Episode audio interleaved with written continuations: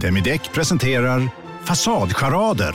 Dörrklockan. Du ska gå in där. Polis? Effektar? Nej, nej, tennis tror jag. Pingvin. Alltså jag fattar inte att ni inte ser. Va? Nymålat! Men det var många år sedan vi målade. Demideckare målar gärna, men inte så ofta.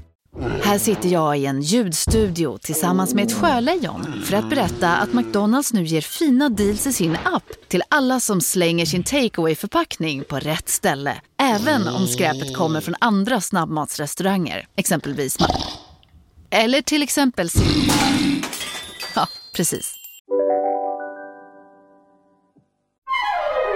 Du lyssnar på en podd från Perfect Day. Hur känner du honom? Hur känner du hans närvaro? på jättemånga olika sätt. Alltså, han var ju väldigt, och det här skriver jag faktiskt om i boken. Nu har ju jag ett, kanske ett seende som inte alla andra har. Jag vet inte. Men, ja, jag har alltid sett saker som inte kanske andra ser Mm. och, och upplevt och så. Men, men han var väldigt, väldigt synlig för mig första veckorna. Mm. Han var så att han kunde komma in nästan och sätta sig i min famn. Och jag kunde, alltså det var, du tänker det som en såpbubbla, fast inte lika blank. Lite så. Mm. Alltså konturerna var lite så. Jag kunde också när jag var ute och gick känna hans hand i min. Att den handen helt plötsligt blev jättevarm och den andra är fortfarande kall. Så har jag känt några gånger också. Ja. Att jag har känt min Och varför skulle högra inte... hand. Men du vet, Ja. du var ju där nu när Elin dog. Mm. Den här grejen som, som man inte... Vart tog den vägen? Mm. Det är ju energi. Varför skulle den Precis. inte kunna vara? Varför skulle de inte vilja hälsa på? Mm. Alltså för mig kan det vara så här, det är skitsvårt att parkera runt där jag bor. Jag bara, så, fan, nu är det sent. Theo, behöver en parkeringsplats. Det finns en lucka. Den är min. liksom. nej, men det kan vara allt möjligt. Och, och känner jag så här att nej, jag är rädd nu eller det är något annat så ber jag att jag pratar med honom varje kväll. Ja, Jag skickar min kärlek och mitt ljus till honom varje kväll. vad fint.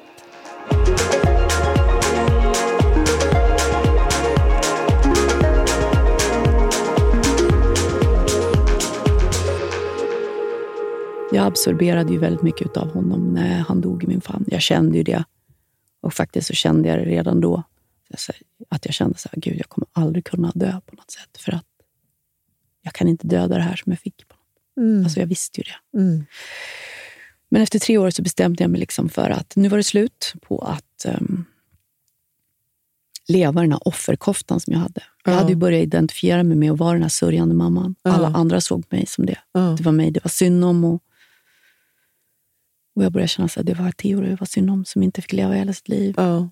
Jag började se det som att jag var tacksam för de nästan åtta år jag fick Mm. istället för resten av livet Mm. och allt jag missade. Mm. Student och flickvän eller pojkvän Mm. och liksom, eh, bröllop och barn. Mm. Alltså, tänker man så, då blir man ju bitter. Mm. Men jag, kunde, jag fick vara nästan åtta år med världens mest fantastiska Mm. liksom barn. Det var, jag såg det som en gåva. Och, och jag kände jag var inte bekväm med det här, att folk såg på mig på det sättet. För jag var ju, jag ville inte leva så resten av livet. Nej. Jag tittade tillbaka också. Jag tänkte så här att när är min tur att gå, när det faktiskt är min tur att checka ut, Mm. hur vill jag se på mitt liv? Mm. Vill jag titta liksom så här, ah, långt där borta? För man vet ju inte, tänk om jag blir 90 år. Liksom. Mm. Långt där borta så dog du. Och resten av mitt liv blev en transportsträcka mot döden där jag bara var så miserabel och offer och eh, inte Mm, gjorde bara någonting. väntade på min tur. Mm. Nej, och jag kände så här, hur skulle Theo vilja att det var? Mm. Han älskar ju när jag var liksom levande och busig. Och, Mm.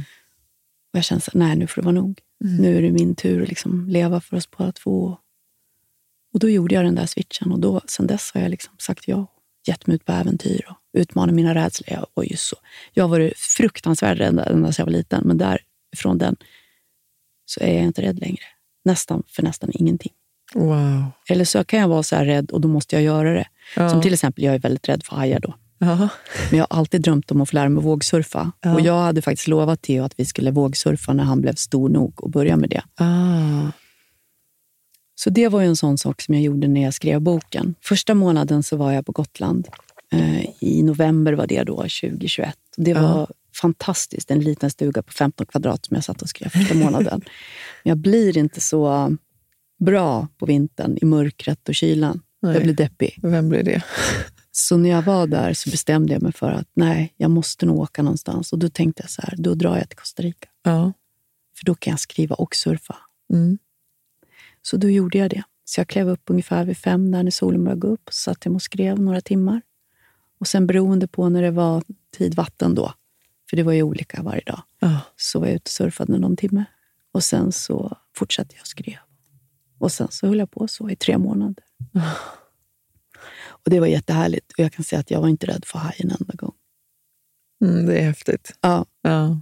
för att det, jag tänker att det blir som det ska på något sätt. Så här, Mm. Efter Theo, jag, jag måste ju ha överlevt av någon anledning. Jag blev ju kvar. Jag, blev, jag, var ju också, jag skriver om det i boken också. Jag, jag var ju liksom en hårsmån från döden när det här terrorattentatet också På briserade. Drottninggatan? Ja. Jaha. Och eh, jag gick ut genom... Jag, har, jag jobbar på ett kontor som ligger precis i den korsningen. Mm. Och jag skulle ner till Hemköp Åhléns Mm. och jag skulle till Hötorgshallen. Jag skulle till båda de här grejerna. Och jag hade tänkt att gå till Åhléns först. Men någonting när jag gick ut genom eh, företagets liksom, entré så kände jag så här, men jag tar Hötorgshallen först. Och jag vet inte varför jag gjorde det, men jag gjorde det och två minuter senare smällde det. Ah. Så, och det där hade jag ju, jag var så arg. För jag kände, det var ju liksom barn som gick bort, det var föräldrar som gick bort. Och så Mm. tänkte jag, varför inte? Jag hade kunnat ta den där platsen. Mm. Det hade varit så enkelt för mig att dö där, Mm. istället för någon annan. Mm. Då, då blev jag så här, hur kan jag klara mig? Varför klarar jag mig? Det Mm. måste ju finnas något syfte med det här. Och en av anledningarna att jag faktiskt klarade mig var ju att jag tyvärr hade tre vänner som också hade förlorat sina barn. Mm. Det Okej. var tur för mig. Mm.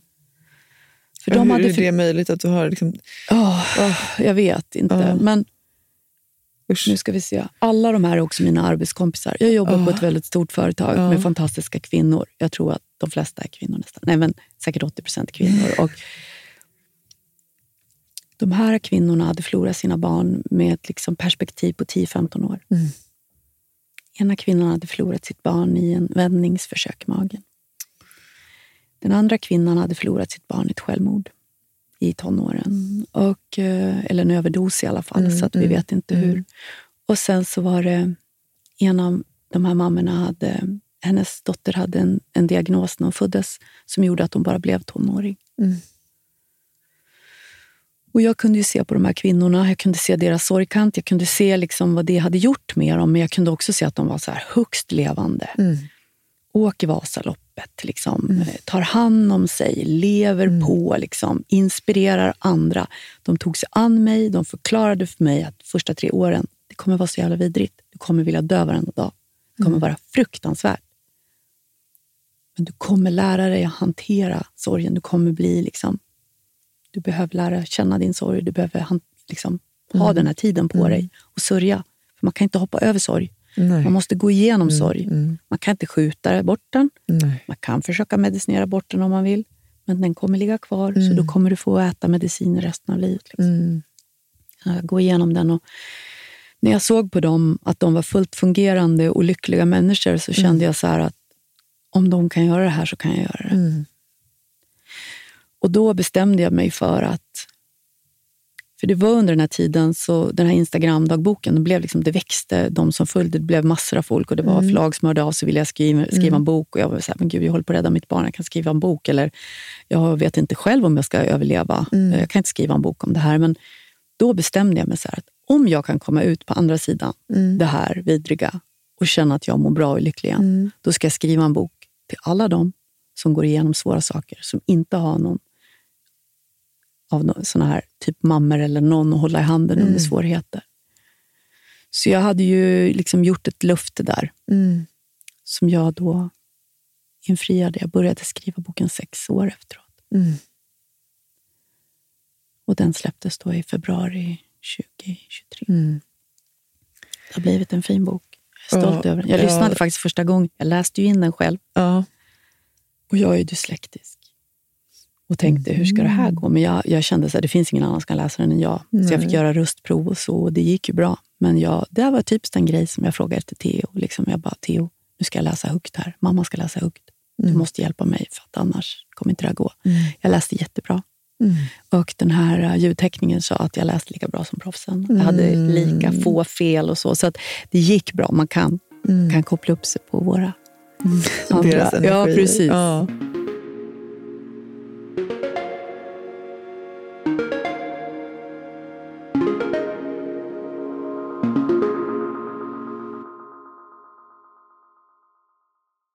Denna vecka är vi sponsrade av Hello Fresh. Hello Fresh. Men vi har ju en jätteklurig kod till er idag, eller hur? Ja, alltså den är ju den är ju superbra, men den är lite svår att säga. Det är Ja. bara det. Säg den. Vi säger den flera gånger. Flash, sys. Hur stavar man det då? Då, då har vi eh, Flash först. F-L-A-S-H S-Y-S. Flash, sys. Bra, nu kommer ni ihåg det. Ni kommer inte glömma Nej. det. Och vad gör ju egentligen den här koden för er då? Jo, den ger er inne på hellofresh.se upp till 1449 kronor i rabatt på dina fem första kassar. Och eh, varför gillar vi Hello Fresh då? Nej, men jag gillar så mycket Mellofresh, men, men om jag får bara någonting kort så älskar jag liksom variationen. Eh, och jag älskar också hur det liksom så hjälper till med faktiskt att man kan ta liksom lite fler hållbara steg. Alltså det blir mindre matsvinn. Man kan också när man så väljer sin meny, har du sett det? Att man kan då så välja också hur mycket Ja. liksom, utsläpp, eh, CO2-utsläpp som liksom respektive eh, maträtt bidrar till och så vidare. Så man kan ju liksom man kan se sin reella påverkan. På hellofresh.se så kan man använda koden FLASHSYS och få upp till då som Ida sa eh, 1449 kronor i rabatt på de fem första kassarna om man inte har provat HelloFresh ännu. Eh, och man får också fri frakt på den första matkassen. Eh, nice. Men alltså du kan också använda koden om man har varit kund tidigare men har avslutat abonnemangen för över 12 månader sedan eller längre. Eh, så kan man bli kund igen helt enkelt. Ja, det kan man verkligen bli. Och eh, hörni, det här fina erbjudandet gäller till den 27 maj, så det är under en begränsad tid, så passa på. Tusen tack HelloFresh! Tack!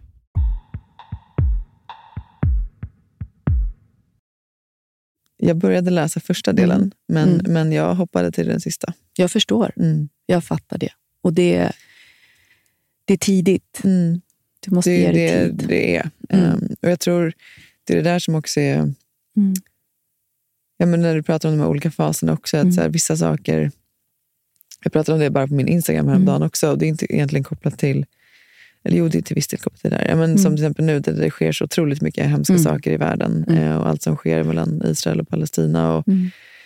Ehm, och generellt, alltså vi har haft krig i många år som helst nu. Och så här, och, och jag liksom har för egen del, ja, men särskilt när Elin började må sämre, så tog jag liksom bort mina nyhetsappar. Mm.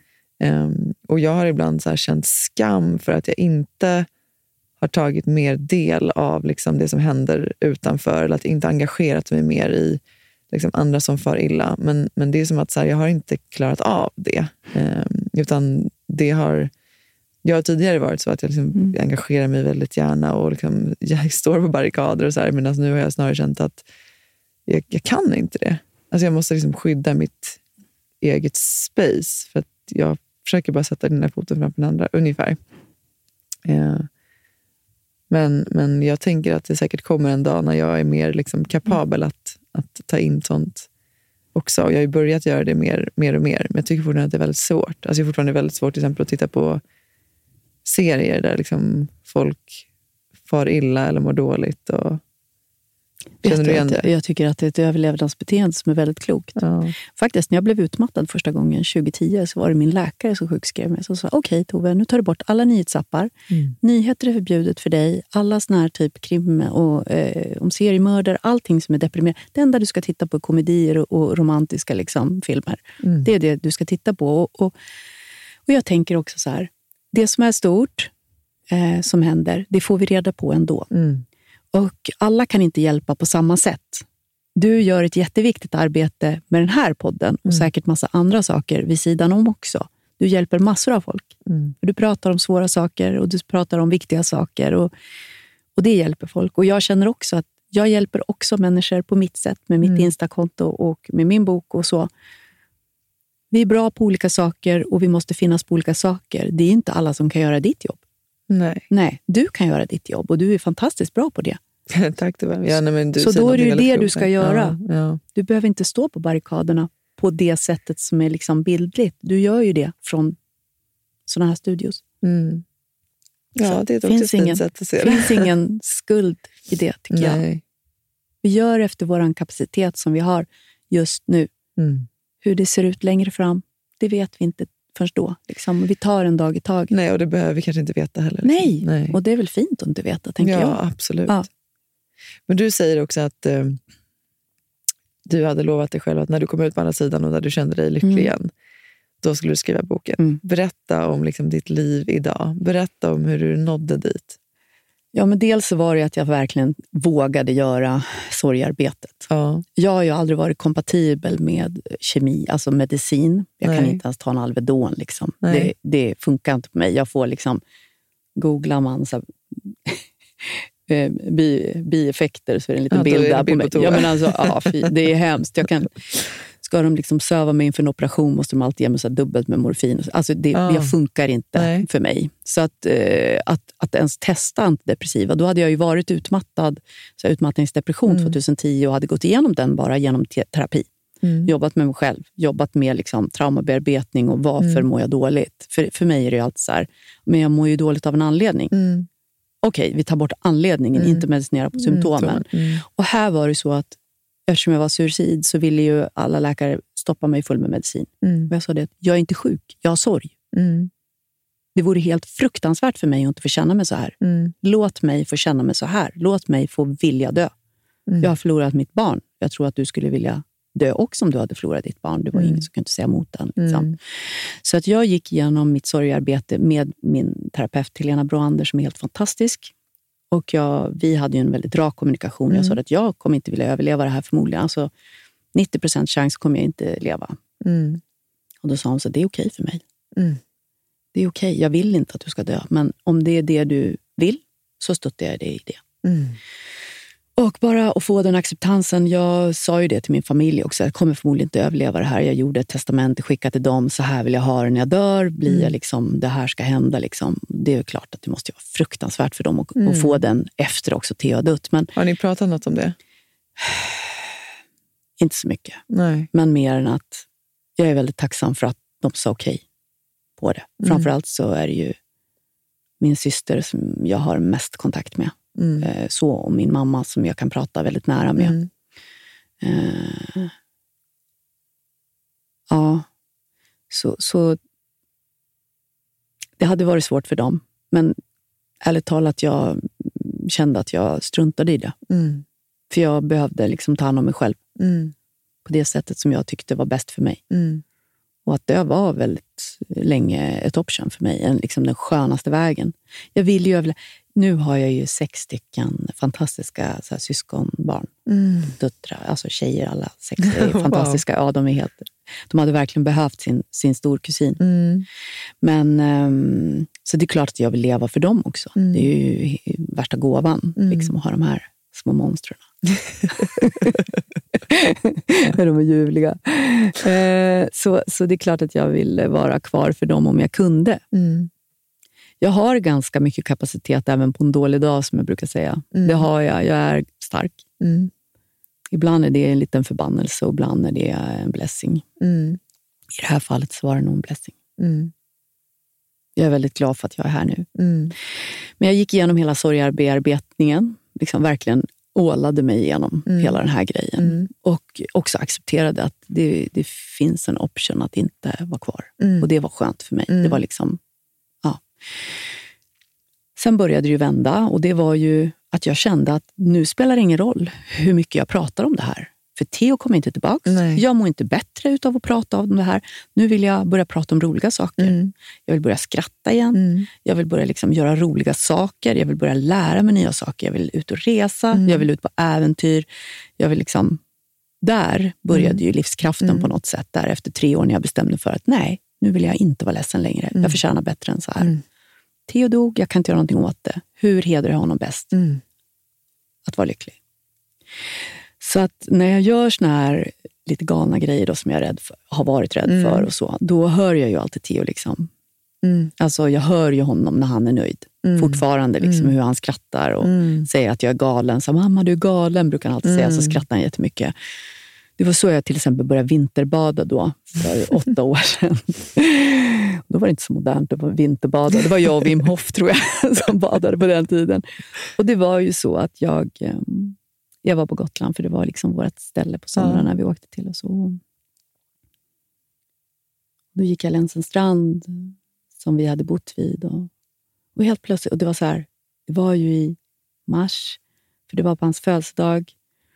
Och det var soligt, men det var ju så isvind och det var is i kanten vid stranden. Det var sandstrand, men det var ändå liksom, du vet, så här, inte så skönt. Och då hör jag honom så här, mamma, ska vi bada? alltså man kan inte säga nej då. Nej, det Så jag började liksom klä av mig. Och den här personen som jag var med då eh, sa ju liksom, vad håller du på med? För han trodde ju typ att jag skulle dränka mig, i princip. Jag bara, jag måste bada nu. Galen liksom. Men det gjorde jag. Och det var, alltså jag hörde honom skratta om det hela tiden. Så för mig blev ju vinterbandet ett, sätt att eh, liksom connecta med Theo. Mm. Och också så här, om det är på badplatser där det finns så höga klippor eller hopptorn. Det, är, alltså, det var ju mitt no-no förut. Nu jag står alltid du? längst upp Ja. hoppar. Man måste hoppa mer än en gång. För hoppar man liksom två gånger, så hoppar man en gång då kan man fortfarande vara rädd. Men hoppar man två gånger då var det så här, Mm. Ja. Så jag brukar försöka göra saker. Åtminstone en gång, men gärna ett par gånger till. Så jag testar en massa saker. Det har varit så här, vissa saker som jag har testat kanske inte varit jättebra för mig, men, men andra saker har varit jättebra för mig. Men jag har varit så rädd i hela mitt liv, så jag har liksom så här skyddat mig själv mot så mycket. Mm. Mm. Så, så eh, nyfiken Mm. är ett, ett överlevnadsknep, Mm. skulle jag säga. Nyfiken och eh, orädd. Jag tycker det är, alltså, tack snälla för att du berättar ehm, om det här. Jag tänker också att det är så häftigt på något sätt att få höra alltså, hur lika det är. Nu är det ändå bara sju månader sedan Elin gick bort. Mm. Men jag känner ju igen mig så mycket i det att det där som du beskrev hände för dig efter tre år, det hände ju för mig bara efter liksom någon månad efter att hon hade gått bort. Alltså Mm. som att jag nästan kände att jag bara... Som att det var liksom... Jag måste bara leva mer och mer och mer och mer. Och, Mm. mer. och så har jag ju känt jättestarkt. Vad tror du att det beror på? Alltså jag har faktiskt försökt reflektera ganska mycket kring det. Alltså på, på ett sätt har jag tänkt att... För jag har också gjort mycket som har fått mig att känna mig mer levande. Um, om till exempel så jag liksom försökt vara mycket mer i så min egen feminina energi. Mm. Alltså jag har tidigare också varit Mm. väldigt så här, men presterande och strukturerad Mm. och liksom görande. Eh, och jag har försökt liksom vara mer. Alltså Mm. Till exempel en sån sak som att jag drar på musik på kvällen hemma och bara dansar i en timme. Mm. Alltså, Mm. Det låter som en skitknäpp grej. Eller vet, så här, ja, nu får ni ursäkta mig om, om det är too much för vissa er. Men du vet, så här, går hem och onanerar mitt på dagen. Alltså, vet, jag har liksom Ah. börjat, alltså, jag börjar bara... Bra. Ja, eller hur? Nej, men du vet, börjat göra så mycket saker som, är så här, som typ väcker livet i mig. Eller gå Mm. ut i skogen och Mm. skrika. Eller också badat massa. Så. Ehm, och, och ibland har jag liksom reflekterat kring att det kanske också har varit ett sätt att, så här, äh, att döva det som gör ont. Att, så här, att få känna det som är härligt gör också att det som gör ont gör mindre ont. Så ibland har jag känt att så, här, Gud, det här kanske är en jätte, ett jättedåligt sätt. Men så blir jag också ofta så att jag kommer tillbaka till som du beskriver, att så, okay, men vad hade Elin velat? Och då Mm. hör jag också alltid hennes skratt. Ja, och jag tänker så här, det beror ju på vad man gör. Om man går hem och liksom dricker eller tar Ja, droger nej, eller någonting, då är det destruktivt. Ja. Men att gå hem och onanera eller dansa, det tycker jag låter bara härligt. Ja, Men- det är det jag försöker landa i också. Att där, Det är ju livskraft. det är ju livskraft. Ja, Och det är, så här, och det är fantastiskt. det är- ja, exakt. Kan det ha någonting med att göra också att ni har vetat att Elin har varit sjuk så länge, så du har kunnat gjort en del av sorgbearbetningen under Jag tror tiden? 100 procent det. Mm. Eh, för jag, för det jag, jag har suttit och tänkt på det nu när, Mm. du, har, när du har Mm. pratat. För att även om vi var så här... äh, Alltså vi, vi fick väl indirekt ett dödsbesked, liksom, kanske egentligen Ja, men egentligen typ alltså tio dagar innan hon skulle gå bort. Men då Mm. trodde vi, eller då var det så men det är några månader kvar. Mm, Så. just det. Och sen gick det mycket snabbare än så. Mm. Men, men jag tror, vi visste ju liksom, om inget mirakel sker så kommer det sakta men säkert Ja. liksom gå åt ett Just visst det. håll. Och jag kan också tänka att även om jag också, precis som dig, hoppades in i det Mm. sista, att så här, nej, men det kan fortfarande Mm. finnas någonting som Mm. kommer att kunna vända det här. Mm. Eh, och det trodde jag också. Eh, så, så, så tror jag ändå att, att liksom kroppen och nervsystemet har liksom förstått att så kommer det kanske inte bli. Nej. Så jag tror absolut att det finns en aspekt i det, att så man har hunnit liksom vänja sig vid den egentligen helt liksom overkliga tanken att det kommer kanske bli så. Men jag tycker att det låter så sunt, det du gör. Ja, jag vet du, jo, men jag tycker det låter jättefint. Det är ju också, jag känner igen mig mycket i det här du beskriver om att vara i sitt görande. Mm. Ehm, för jag har också väldigt stark maskulin energi. Mm. Jag känner igen mig mycket i det. Mm. Och eh, En av de här grejerna som faktiskt har gjort mig, fått mig att läka är ju att jag hittade den här tantriska livsfilosofin. Mm. Mm, och när man pratar om tantra då så tror ju de flesta, de, de flesta har liksom, de relaterar till så här kamasutra som är Mm, hundra positioner att ha upplyst sex på. Mm. Jag kan säga så har det inte varit för mig. Jag har Nej. nog aldrig haft så lite sex som nu när jag har hittat tantran. Men tantra Men- handlar väl egentligen när mer man- om närvaro och medvetenhet? Ja, precis. För tantra ligger ju till grund för all yoga och mindfulness som Mm, vi ser idag. mm. Så att eh, det är ju en, en högst liksom, andlig filosofi Mm. som handlar om eh, närvaro och oanness och att Mm. man är ett med alltet Mm. och hela den grejen. Men den handlar också väldigt mycket om så här, gränssättning som jag varit skitdålig på hela livet. Mm. Både mot mig själv, men vad andra kan göra mot mig. Mm. Och också det här med liksom hur man är i närvaro. Mm. Och det här med feminin och maskulin energi som du beskriver. Mm. Jag har varit väldigt stark i min så drivkraft. Jag har alltid fått göra precis det jag velat på jobbet. Och Mm. Jag har alltid lyckats med det jag har Mm. bestämt. Jag, för mig har det varit så här, okej det där vill jag göra, så jag har gjort det. Det Mm. har aldrig varit så här, nej men det där kan man inte göra. Mm. Eller, jag kommer misslyckas. Nej. Ja, exakt så. Ja. Ja. och, eh, men däremot, eh, så här, när, efter 17-årigt äktenskap, också så här, man ska ha sex med andra personer. Mm. Ja, vad gillar du? Va? Mm. Vem jag? Mm. Fråga inte. Jag har ingen aning. Det är aldrig någon som har frågat förut. och jag kände så här, jag blev skitosäker. Osäker. Ja. och liksom, jag har alltid varit så här, ja, men man ska liksom vara på ett speciellt sätt. Mm. Det ska vara. Och jag, och jag bara kände, det här, är liksom, det är, här har jag ingen kontroll. Mm. Och jag fick också lära mig då mm, i en, i en relation med en tantrisk man, liksom, där han bara så här, det var ju ingen, ingen bra relation och det var en väldigt kort så, men jag fick lära mig väldigt mycket om vad som hade gått fel i alla mina tidigare relationer och också vad jag har för barndomssår. Liksom. Mhm. Men, men, men just det här med, eh, han kunde sätta fingret direkt på så att det finns ingen plats för mig i vår relation, i vårt relaterande. För du har liksom den feminina energin i våran, liksom, du har den, Mm. den är du. Men du tar också all maskulin... Det finns liksom ingen plats för mig. Du har all space. Du delar inte något, du bjuder inte in, utan du bara fräser på. Mm. Så du kan säga, jag, jag är hungrig. Och innan jag ens har liksom så här, tagit mig ur soffan eller sängen och börjat liksom fundera på att vi ska gå till affären och handla, då har du varit och handlat. Du har lagat maten, vi har ätit den och du har diskat och du är sur för att jag inte har hjälpt till. och då tillhör det att jag är ju stark liksom, och jag är snabb. Jag är skitsnabb. Jag, det går liksom mycket, mycket fortare för mig än för Mm. många andra. Och det är klart att man måste ju också bjuda in. Mm. Annars blir man ju odräglig. Mm. Men det har ju också gjort att jag har fått jobba med den jättemycket och det har ju varit osäkert för mig att gå från en, en person som egentligen känner sig så här, kan allt. Mm. Det finns ingen space här som jag inte kan kontrollera till Mm. den här, ja, ska vi dansa lite? Nu?" Alltså, Mm. Så jag fick Mm. börja där, eh, jag började utmana mig så här, dansa eh, pardans. Mm. Bachata, Mm. kizumba som är såna danser du vet som Och där du tjejen inte får, har ingenting att säga till om. Man ska bara... Gud, det här låter som något jag borde gå på. Och det är så, det är så jag kommer ihåg- roligt med min danslärare. Alltså, du vet, han himlade med ögonen och han bara... Nu för du, nu för du, nu för Det var typ så var tredje minut. Så, Nu för du igen. för mig var det så nyttigt Åh, att bara Gud. liksom kunna hänge mig i att faktiskt, jag är inte i kontroll. Nej. Så det har jag fått öva på jättemycket. Sen så, Det låter jättenyttigt. Ja, Ja.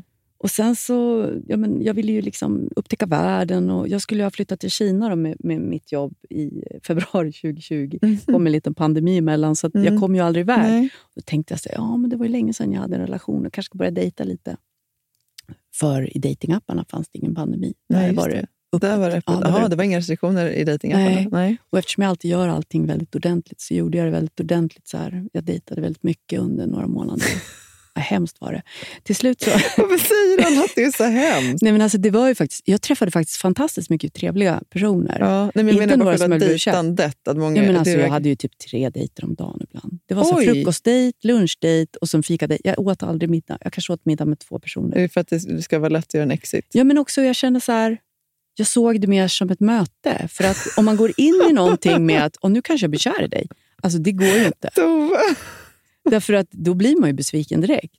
Ja, men det är lätt att träffa någon också då om man går in med att säga ja, då har vi tolvmötet här idag. Eh, ja, men hur avslutar du då ditt möte? Nej, men alltså jag vet du ju att vi har 45 genomlever minuter. det ändå då? Ja, men jag sitter där och så, jag vet, jag, vi har en frukost, jag har en timme på mig, 45 Ja. minuter. Om jag visste att det var så här, lite mer potential, ja, men då kunde vi gå Djurgården, Djurgården runt, var en timme och 40 minuter. Alltså, grejen var att jag var ju störd. Jag vet ju det själv, jag kan ju se på det nu och bara, så här, vad höll du på med? Men det var så nyttigt för mig. Ja. För efter 17 år, jag visste ju inte ens vad jag ville ha. Nej. Jag visste inte vem jag var. Nej. Vem var jag? Jag hade ju precis börjat välja livet. Mm. Och då upptäckte jag att det jag sökte Mm. liksom externt var ju ett inside-jobb. Mm. Så efter det så började jag liksom så här, jobba med mig själv och jobba med liksom de här olika anknytningsproblematiker man har. Och det här med feminin och maskulin energi. Mm. Vem vill jag vara i en relation? Vad Mm. behöver jag egentligen ha för partner? Mm. Det har varit jättebra för mig, men jag är ju fortfarande singel efter sex år. nu har jag faktiskt börjat eh, så här, är öppen för att dejta igen. Ja. Men jag gör det från en helt annan plats. Träffar du och attraherar du andra typer av eh, Absolut. människor? Jag försöker också att inte välja den typen av eh, män som jag har valt förut. Mm. Och det är intressant. Och ibland blir det... Alltså, jag, jag ska inte säga att jag har precis börjat. Mm. Eh, och nu ser jag det mer som att om, om dejten, om det inte finns liksom kemi, så ser jag ändå dejten som en övning där jag kan... så här, min gränssättning, eftersom jag har gått in i ett... Ja, jag vill så jättegärna att, att... Även fast inte jag gillar den här personen, så Mm. vill jag att han ska gilla mig. Varför det? Mm. Jag kan ju, nej, om han säger någonting som är konstigt. Jag var på en dejt med en man förra veckan. Och han, eh, han, ville liksom, han hade synpunkter. Där jag märker att han, han vill göra om mig på vissa sätt. Liksom. På första dejten? Ja, men dels är jag ju ganska lång, jag är nu 79. Ja. Och han var lite längre bara. Och jag älskar att ha klackar. ja. När jag inte nu på jag är liksom Jag latvardag. älskar att du älskar att ha klackar, Tove. Det Ja, men jag alltså vadå? Jag är lång. inte det fint då? Det är otroligt elegant, Ja, ja. ståtligt. Och om jag går på fest så vill jag självklart, Självklart. ha höga klackar. Ja, varför skulle du inte ha och, det? eh, många män har ju problem med det. Ja. Att ha en, en kvinna då som är lång. Och det, ja, jag, var, alltså, jag Men har ju oftast dejtat väldigt långa. Eller, ja, jo, många män kanske har Nej, det. men, eh, man många själv- har det. De säger att de inte har det. Ja. Men sen märker man att de börjar liksom så här stå på tå eller Ja, tycker ja. att det är lite konstigt. Och Det Mm. märker jag direkt. Då är det ett problem. Mm. Hade det varit en man som har superbra självförtroende och tycker så här, fan vad härligt att ha Ja. en sån här lång kvinna. Liksom, då hade jag kanske inte brytt mig så mycket. Nej. Men eh, eh, han, det märktes på så Åh, vad ska vi göra då när vi går på fest? Ja, jag får väl lösa det. Och då lösa det? Jag får jag klackar eller något? Jag bara, men alltså, det här är ett problem för mig. Du försöker redan göra om mig på en sak som jag inte kan. Och sen så Och vad svarar han då? då? Eh, han försökte skämta bort det. Ja. Sen så hade han också synpunkter på min klädstil. Nej men Tove. Och då bara så här, jag jobbar som modedesigner, men det är okej. Du behöver inte gilla vad jag har jag på mig. säga du är så jävla coolt klädd. Men, men, ja. Men han var... Ja. Eh, det var, och det var också så här, men jag ser ju inte hur du ser ut. För jag hade någonting som var lite så här oversized. Nej, men, Och då, jag bara, va? Hur menar du? Nej, men jag ser ju inte hur du ser ut. Jag ser ju inte hur liksom dina... Alltså, och då bara kändes det, men vad är det här? Och då kunde jag säga, vet du vad? Det är inte okej för dig att ha synpunkter på min kropp. yeah!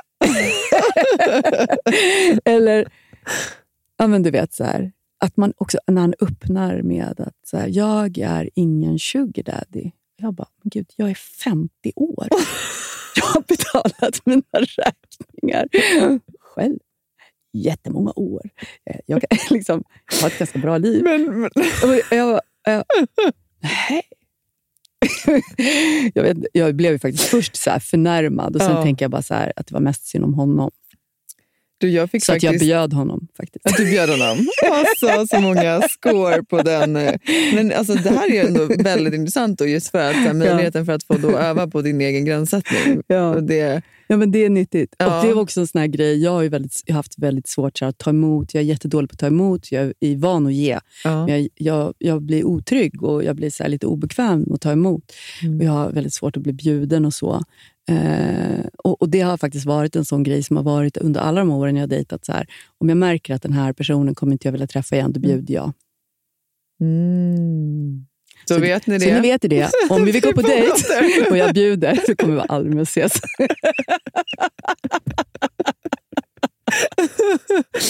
Men jag tycker det där är faktiskt jätte, Ja. också så intressant. För att jag har också väldigt svårt ibland för att bli bjuden. För jag, ibland känner jag så här... Och jag, jag har ibland märkt att jag blir så på ett oskönt sätt. Då, att jag så här, verkligen, nej men jag kan ta det, eller att jag ska bjuda tillbaka. Så blir jag så här, då blir nästan personen ibland förnärmad av att, Ja. fast jag vill ju bjuda. Ja. Låt mig bara bjuda. Och Det där är också något jag själv försöker öva på. Då, att så här, Mm. Okej, tack. Ja. Eller att när man får en komplimang. Alltså jag, jag är jättedålig. Och det kan jag säga till flera Mm. av er som skriver Mm. DMs ibland också. Mm. Att jag är inte alltid så bra på att liksom ta emot saker när folk skriver eller säger fina saker. Jag tycker, att det är, jag tycker det är väldigt svårt. Och ibland Mm. känner jag så här, men... Ja, nej, jag, vet inte, jag, jag tycker det är svårt. Men vad bra att du kan se det, tänker jag. För du är ju en fantastisk person. Jag har bara träffat dig nu, men jag har ju också följt dig lite grann. Och så. Du, du är ju en fantastisk person och du är otroligt vacker och skön. Så njut av det. nu, blir det jättejobbigt mig. Nej, Men men njut av det istället. För nu håller du Ja. på att öva i din feminina Ja, energi. Så nu är precis. bara att säga så, Tack. vad härligt. jag behöver också öva på den, det här med komplimanger och, och, och det, det är jag också dålig på. Men jag tror också det är så här... Jag är inte så jättevan att få, få komplimanger av... Liksom, på, på Insta är det en annan sak ibland när Mm. folk skriver gulliga saker liksom, i ett DMs. Men jag vet inte hur det har varit med dig, men ibland tänker jag att för att jag har haft så mycket maskulin energi Mm.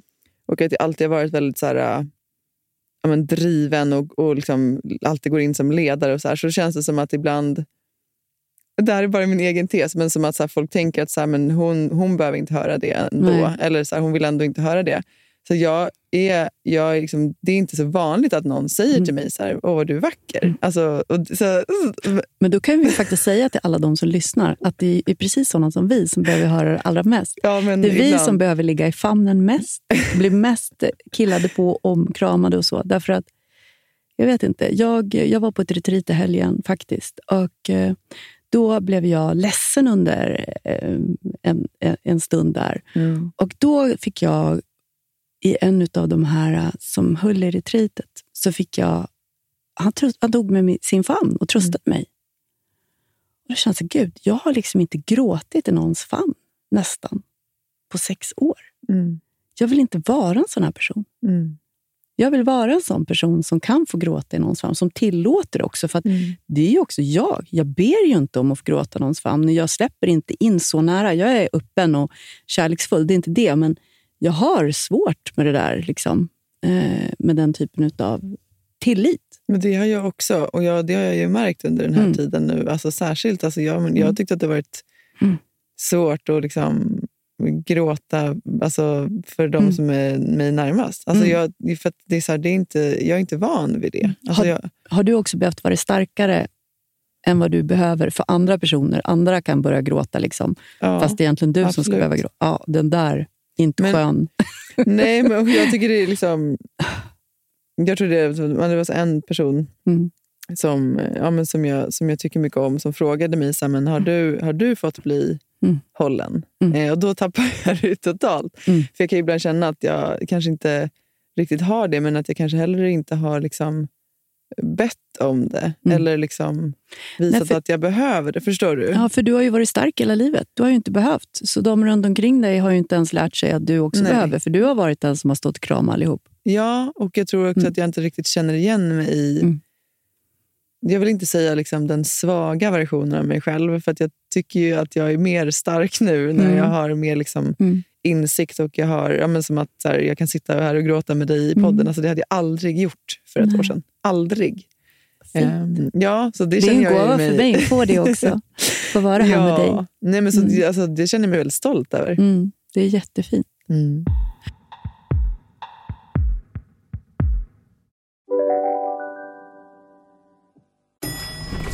Nej. Dåliga vibrationer är att gå utan byxor till jobbet. Ah. Bra vibrationer är när du inser att mobilen är i bröstfickan. Alla abonnemang för 20 kronor i månaden i fyra månader. Vimla! Mobiloperatören med bra vibrationer. Om en så vidde på väg till dig för att du råkar ljuga från kollega om att du också hade en och och innan du visste ordet av du hem kollegan på middag och... Då finns det flera smarta sätt att beställa hem din sous på. Som till våra paketboxar till exempel. Hälsningar Postnord. Bara på Storytel. En natt i maj 1973 blir en kvinna brutalt mördad på en mörk gångväg. Lyssna på första delen i min nya ljudserie. Hennes sista steg av mig, Denise Rubberg. Inspirerad av verkliga händelser. Bara på Storytel. Jag älskar min familj, de är helt fantastiska. Jag hade ju jättesvårt att umgås med dem åren efter Theo. Jag firade ju alla högtider och så själv de första fyra åren. För jag kunde inte vara tillsammans med dem på högtider. Därför att då var det så otroligt påtagligt att Theo inte var där. Inte var där. Sen hade jag också, jag var jättearg eh, på min mamma till exempel eh, länge och kunde inte prata. Till slut fick jag säga till för att hon började alltid gråta när vi pratade om Mm. Theo. Mm. Och jag kände att det är jag som har förlorat mitt barn. Mm. Alltså egoistiskt Mm. Kan man Mm. tänka så. För jag menar, hon har förlorat sitt barnbarn och hon har ett barn som har förlorat sitt barn. Det är Mm. fruktansvärt för henne Mm. också. Men jag kände att jag alltid behövde vara den Men som din sitter... smärta var Nej. större än hennes. Jag, säger, jag kan inte Mm. prata med dig om du gråter, för Mm. jag måste få vara den som gråter. Mm. Eh, jag har inte lika bra kommunikation med pappa idag heller, Mm. faktiskt. För att jag, jag vet inte, han, jag upplever, min uppfattning är att han inte gärna pratar så mycket om Theo. Jag tror att det är för att det är för jobbigt för honom helt enkelt. Men det Mm. blir också att det blir ett undvikande beteende och jag vill inte heller pressa eh, på. Mm. Däremot mina, eh, nu pratar jag jättebra med min mamma, vi är supernära varandra Mm. och mina syskon har gjort ett fantastiskt jobb. För det tror jag är viktigt när man har eh, barn som dör som släkten Mm. och så. Eh, de har ju alltid Theo eh, på kort framme och de har pratat jättemycket om honom. Så Mm. även de här kusinerna nu som har kommit som faktiskt inte har träffat honom eller Mm, som de var bebisar. Ja, de Mm. känner honom. Mm. De har stenkoll. Mm. Och de var ju så himla fina. Min syster födde tvillingar också när Theo var sjuk. Så de har ju träffat Theo, men de kommer ju inte ihåg honom. Men Nej. det gör de absolut. Mm. Och de, I början så var det också så svåra frågor som, är Theo död? Ja, han är död. Blev du ledsen då? Mm. Ja, jag varit jätteledsen. Mm. Jag kan bli ditt barn. Ja. Ja, men så här, du vet, barn är så fantastiska. Mm. Eller Theo, jag vet att han sitter på så här godismånen nu och såna här grejer. Bara, Ja. ja, vad bra. Man ritar teckningar och så. Så att, eh, det är ju enklare på något sätt, fast svårare för barn. Mm. Men det som man ska vara uppmärksam på är att de här barnen blir också traumatiserade. För att de har ju varit med om någonting som är svårt. Mm. Och eh, det man säger till barnen om, om någon blir sjuk och dör, det är liksom att de blev sjuk och dog. Men alla blir ju sjuka hela tiden. Mm. För dem är ju en förkylning samma sak som en sjukdom. Så för oss så var det ju så svårt. Eh, för att när de blev sjuka så trodde de, alltså, Ja, att de skulle dö. ja men du Mm. vet, Mm. att den är svår. Så att, eh, det har varit tufft. Liksom. Vår familj är ju traumatiserad Mm. av sådana saker. Det är de ju. Det är ju sånt som inte går det. över. Men det är viktigt att tänka på om, om man sitter i en sån familj Mm. där man till exempel har ett syskon som har gått bort. Att det, man förstår ju inte alltid ifrån liksom, med hela, kap, alltså, hela Nej, förståelsen. det är ju så svårt Mm. för dem. Alltså, vi pratade ju mycket om... Ja, hur har ni gjort? Jo, men vi pratade mycket om att... Eh, för att Lyckes, alltså min mans pappa, gick bort Mm. i cancer 2012. Då Mm. var han bara 67. Mm. Eh, så Lycka hann aldrig träffa honom. Mm. Eh, men hon, vi har ju bilder på honom och sådär också. Mm. Hon, vet, hon vet ju i allra högsta grad vem han är. Och så. Men, Mm. eh, och då, vi har ju berättat för henne liksom, vad han var för sjuk Mm. och hur han dog och sådär. Eh, så vi har ju mer pratat om, för det var ju skillnad på oss, vi var ju liksom Mm. mer öppna kring vad Mm. sjukdomen hette. Mm. Eh, så, så vår yngsta son har ju liksom inte riktigt förstått alltså, vad Mm. Elin var sjuk av eller varför Mm. hon gick bort. Men med Lycke så har vi liksom kunnat prata om sjukdomen och att det är en väldigt ovanlig sjukdom. Eh, och att det inte är en vanlig förkylning. Alltså att vi har Mm. liksom, Ja, vad bra. ja, men alltså, och, och det har jag ju upplevt att hon verkligen har förstått. Hur gammal är dina barn? Eh, Lycke är sju år Ja. mm. Eh, och Jack är tre. Mm, han är ju för liten. Han är alldeles för Mm. liten. Men hon är ju... Eh, ja, men jag upplever, alltså, och, och även liksom under Mm. sjukdomstiden så upplever jag som att hon förstod det också. Att det var Mm. skillnad på det Mm. Elin var sjuk Ja, det är i bra. och det liksom, hon själv kunde få. Liksom. Mm. Nej, för Theo var ju äldst, han var sju. Mm. Och sen var nästa liksom fem och tre. Mm. Så att de var för små för att förstå liksom, Mm. på något sätt. Men det är ju jättebra, för jag tror att det är viktigt att kommunicera. Mm. Hur mår de idag? Men de, Och hur mår du? Ja, men om vi börjar med dem. Alltså, de, Mm. de mår bra. Ehm, där det också var liksom en sån sak som att, så här, att det fick ta tid, tror jag också var Mm. väldigt viktigt. Eh, alltså att, det var, att, att, hon var sjuk, att Elin var sjuk i många Mm. år. Mm. Ehm, för det gjorde också att alltså, så länge egentligen Lycke har minnen så har ju Elin haft eh, cancer. Sen så var ju Elin, det gick inte att se på henne att hon hade cancer.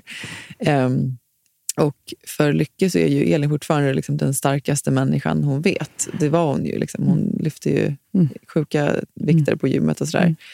Ehm, men hon har liksom alltid levt med vetskapen om att så här, Elin har varit mycket på sjukhuset och ibland så får man inte träffa henne om man är förkyld. Alltså det är liksom, Mm. Den saken har liksom varit en del av hennes verklighet. Vilket också gjorde att så här, när hon sen började bli sämre och jag, ehm, jag vet att jag sa det i något annat tidigare poddavsnitt, men att, men att eh, när vi pratade med Lycke då om att, så här, men det, eh, att Elin kommer bli, att hon är på väg att bli sämre nu och vi vet inte om liksom, läkarna har någonting mer för henne. Eh, så, så sa ju Lycke så här, men jag vet att hon kommer dö, det är bara ni som inte vet det. Eh, så, så, och Lycke är också väldigt klok. Mm. Så jag har också känt att hon, så här, hon har liksom hela tiden Mm. förstått. Eh, och vi är också lite spirituella i vår familj. Och vi har liksom alltid, även innan Elin blev dålig, och så här, men vi har också pratat mycket om hur vi ser på universum Mm. och det här med oneness. Och, Mm. eh, och liksom mer men tillbedjat liksom naturen än kanske en specifik gud. Och Absolut. så, där. så Lycka har liksom alltid varit väldigt ja, men hon är liksom väldigt ömsint kring, kring, kring naturen och liksom, ja, men, älskar naturen. Mm. För henne är det liksom, det, det är det, det vackraste som finns. Mm. Det, hon kan vara sådär, du vet om man frågar henne på eh, frågat henne på kvällen, så här, om vi pratar om vad man älskar, så säger hon alltid så här, men det jag älskar allra, allra mest, det är naturen. Åh, och sen, sen mig och er. Och, alltså, vet, så här. Mm. Så hon, det, liksom, vi har pratat om det mer liksom, från en kretsloppsperspektiv. Så både hon och Jack, och framför allt hon, är ju sådär, äh, idag, eh, idag tror jag att jag såg Elin på skolan. Så jag sa, ah, men hur, hur menar du då? Jo, men jag såg den där örnen som har bott hos oss. Mm. Och det tror jag var Elin. Alltså, så att Mm. hon är väldigt... Mm. Men det hör, låter ju som att hon är väldigt öppen. Ja, hon, hon, att hon, hon- hon känns, där. alltså, jag tror att hon är väldigt öppen. Vad fint Eh, att hon får växa upp och ser också. Då, så att det där, hon kan få behålla det. Ja, jag hoppas att hon kan få behålla det så länge det bara går. Mm. Um, hon sa Hon kommer kunna hitta tillbaka till det sen om hon har haft det så starkt. Tror du det? Absolut. Ja, jag hoppas verkligen det. Mm. Men bara förra veckan så det var det en natt när det var så stjärnklart och så Mm. eh, tittade vi på himlen och så sa, eh, och så sa jag, titta lite på alla vackra stjärnor. Och så sa han, ja, om vi tittar länge mamma, då kanske vi kan se ett stjärnfall. Mm. Och så jag, ja, det kanske vi kan göra. Och så sa han, ja, men då får man önska sig någonting. Mm. Och så frågade jag, men vad önskar du dig i så fall då, älskling? Då sa han, jo, jag önskar mig nog en enhörning, en egen enhörning. Såklart. och så han, eller en egen häst Mm. som heter Svalor. Hon, hon rider ju nämligen på, eh, på så här islandshästar och Ah. eh, hennes häst då heter Svalor. Och då Mm. önskar hon sin egen Svalor. Ehm, och så sa ja, det var fina önskningar. Och så jag, så men ja, jag önskar mig att Elin skulle få leva igen. Så. Mm. Då sa han, ah, åh mamma, det är klart att det önskar ju jag också. Det är Mm. Nästan som att hon kände lite skam. Så här, Ja. men, din önskning var jättebra, liksom. det Mm. fanns ingen, ingen värdering i det. Men, eh, och så sa jag det så här, men ehm, jag önskar ju mig att hon var här så jag fick krama på henne. Jag känner ju att hon är här. Det, kan det känner jag ofta. Så, här, så pratar vi om det, på Mm. hur jag känner det. Och, så här. och sen så fortsatte vi gå lite och efter ett tag säger Lykke så här, mamma jag har också känt Elin. Mm. Och så sa jag, men hur, hur har du känt henne då? då frågade jag. Ja, jag vet inte hur jag ska säga det, men jag har känt ibland att hon går bredvid mig. Så fint. Så fint. Ja, verkligen. Otroligt. Så, Så mycket kärlek. Ja, så mycket kärlek. Mm. Så jag känner ju att liksom, och jag ser också på hur hon, jag menar, hur hon är, att hon fortfarande liksom är glad och hon Mm. har saker att se fram emot och det är kul Mm. att gå till skolan. Och Mm. liksom, så, så hon verkar må bra. Mm. Men jag är också väldigt sådär, liksom, försöker vara varse och medveten om att det kan ändras lika Mm. mycket som det ändras för mig. Mm. Du frågar hur jag mår. Jag Mm. känner ju också att här, det går så himla mycket upp och ner. Mm. Alltså, från att tidigare varit ganska liksom, så här statiskt hög på livet. Mm. Jag har liksom alltid varit ganska så... Men, tyckt att det funnits mycket som är så härligt och underbart och Mm. saker som är så kul att se fram emot. Så har jag ju liksom känt den känslan ibland ännu starkare än tidigare. Mm. Alltså att ja, men den här liksom, kåtheten på livet har Mm. jag känt ännu starkare. Men jag har ju också känt de här bara, alltså fan det finns ingen mening med någonting och jag, bara, jag, vill, bara, jag vill bara att hon ska komma tillbaka. Alltså det, Mm. det, det pendlar ju väldigt mycket. Kan det pendla under en dag eller är det så olika dagar? Har du perioder? Liksom? Eh, jag tycker ju mer att det är liksom under perioder, inte så mycket under samma dag längre. Nej. Så var det mer i början tycker jag. Jag tycker Mm. inte det är lika mycket så. Men nu är det mer så här... Tjej, jo, jag kan ju ibland så slås av en sån Mm. känsla väldigt starkt. Och sen så kan det i och för sig nästa skifta ganska snabbt till att jag Mm. känner något annat. Så är det i och för sig också. Men jag tror mer, jag tycker också det som jag tycker är knepigt är liksom att jag saknar henne mer nu. Mm. Än vad, alltså, den delen tycker jag blir svårare med tiden. Ja, för varje dag som går är ju en dag ifrån Exakt. du träffade henne sist. Ja. Och Det är därför jag, jag var så förbannad på folk liksom, i början. Så sa tiden läker alla sår. Nej, Nej. jag ville typ slå dem Mm. när de sa det. För det är ju inte så. För varenda dag som går så är ju en dag ifrån jag fick träffa Theo sista Ja. gången. Det är liksom åtta år nu. Ja. Och det är sju månader för dig. Ja. Det enda som händer med tiden är att man hittar ett förhållningssätt till hur man ska förhålla sig till den här förlusten som man har gjort. Mm. Och det är inte dåligt, för, för man, man får ju sina strategier och Mm. man bearbetar under tiden om, om man gör det. Mm. Liksom, och sådär. Men det är sällan jag får så triggers, men det kan ju fortfarande hända ibland att Mm. jag eh, får triggers. Eller att jag vaknar en morgon och bara känner så här, nej, vet du vad? Idag kan jag inte kliva upp, för idag är jag skitledsen. Mm. Ja, men då kliver jag inte upp. Nej. Då får jag väl säga att jag kommer inte idag. Mm. För jag har sorg Mm. och den måste få vara här. Mm. Och när man inte motarbetar den Mm. så hedrar man ju den också. Den Mm, känslan. verkligen. Jag brukar säga att alla känslor är lika mycket värda. Mm. Det är vissa som är sköna, andra osköna, men alla är lika viktiga, för alla är en del av livet. Och jag tror faktiskt, faktiskt, faktiskt, så tror jag att det är bara vi som har varit med om det jävligaste, som, har liksom, som verkligen kan bottna, som har det här mörkaste, som också kan uppskatta vad du berättade om det här levnads, liksom, att du Mm. är levnadsglad och du vill göra att Mm. man blir lycklig. När jag väl är glad, Mm. när jag är lycklig, alltså jag är ju så sjukt lycklig. Mm. Jag har aldrig varit så här lycklig i hela mitt liv. Mm. För att jag vet också att det kan vara, livet kan vara överjävligt. Mm.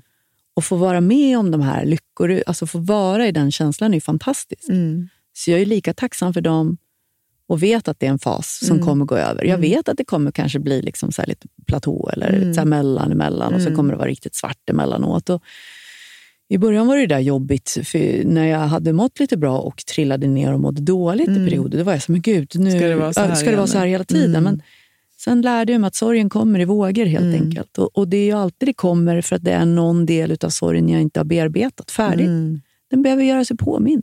Ja, och det kanske inte ska bearbetas Nej, och jag färdigt. tänker så här, man har gjort en förlust av det liksom allra finaste som finns. Mm.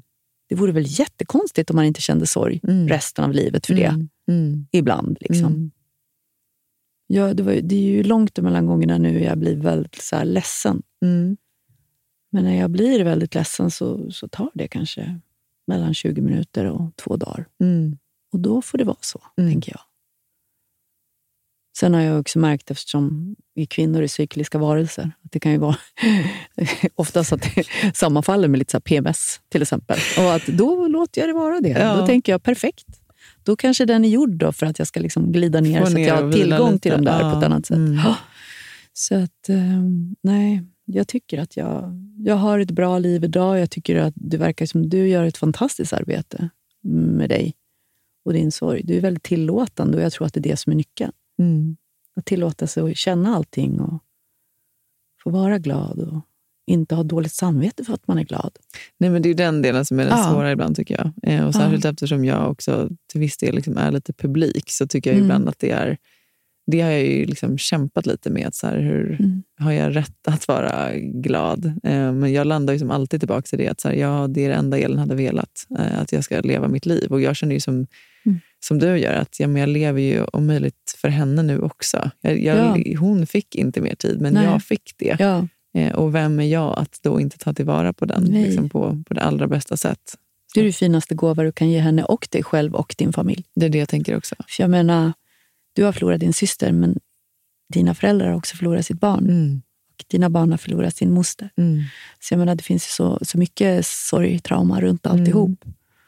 Ehm, och inte då att man kanske sk- måste vara den som bär all lycka för alla andra, men, men det är väl så fint att du har tillgång. Sen så är det väl det att dina lyssnare eh, kanske får höra dig när du är i det här som är lättare. Mm.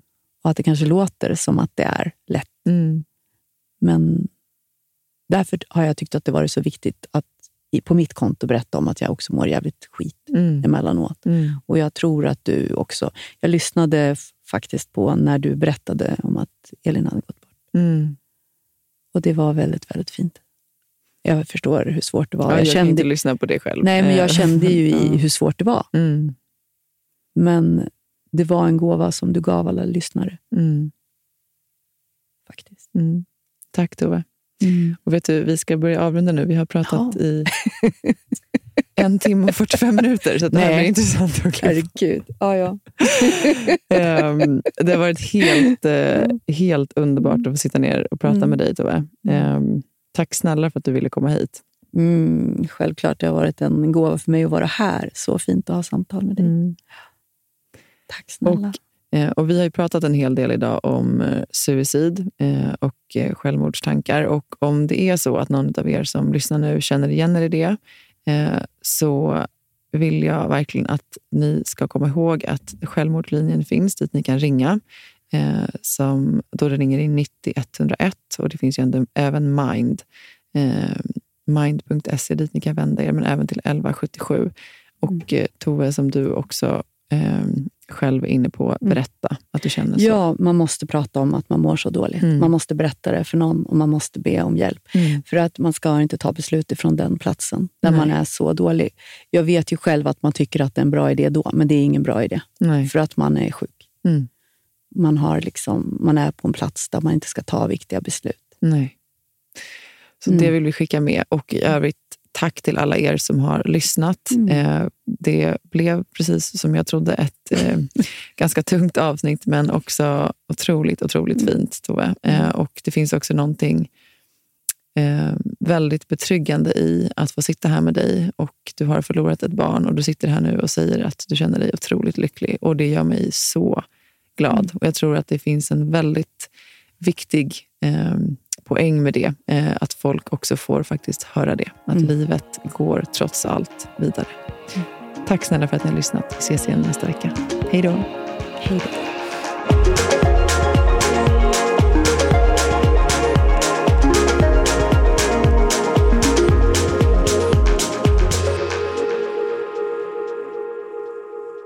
Den här podcasten är producerad av Perfect Day Media.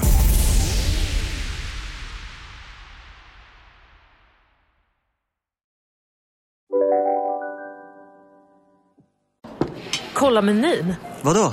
Kan det stämma? 12 köttbullar med mos för 32 spänn. Otroligt! Då får det bli efterrätt också. Lätt! Onsdagar är happy days på IKEA.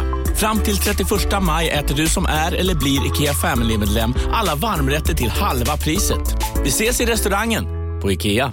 Hej, Susanne Axel här. När du gör som jag och listar dig på en av Krys vårdcentraler får du en fast läkarkontakt som kan din sjukdomshistoria. Du får träffa erfarna specialister, tillgång till lättakuten och så kan du chatta med vårdpersonalen. Så gör ditt viktigaste val idag, lista dig hos Kry.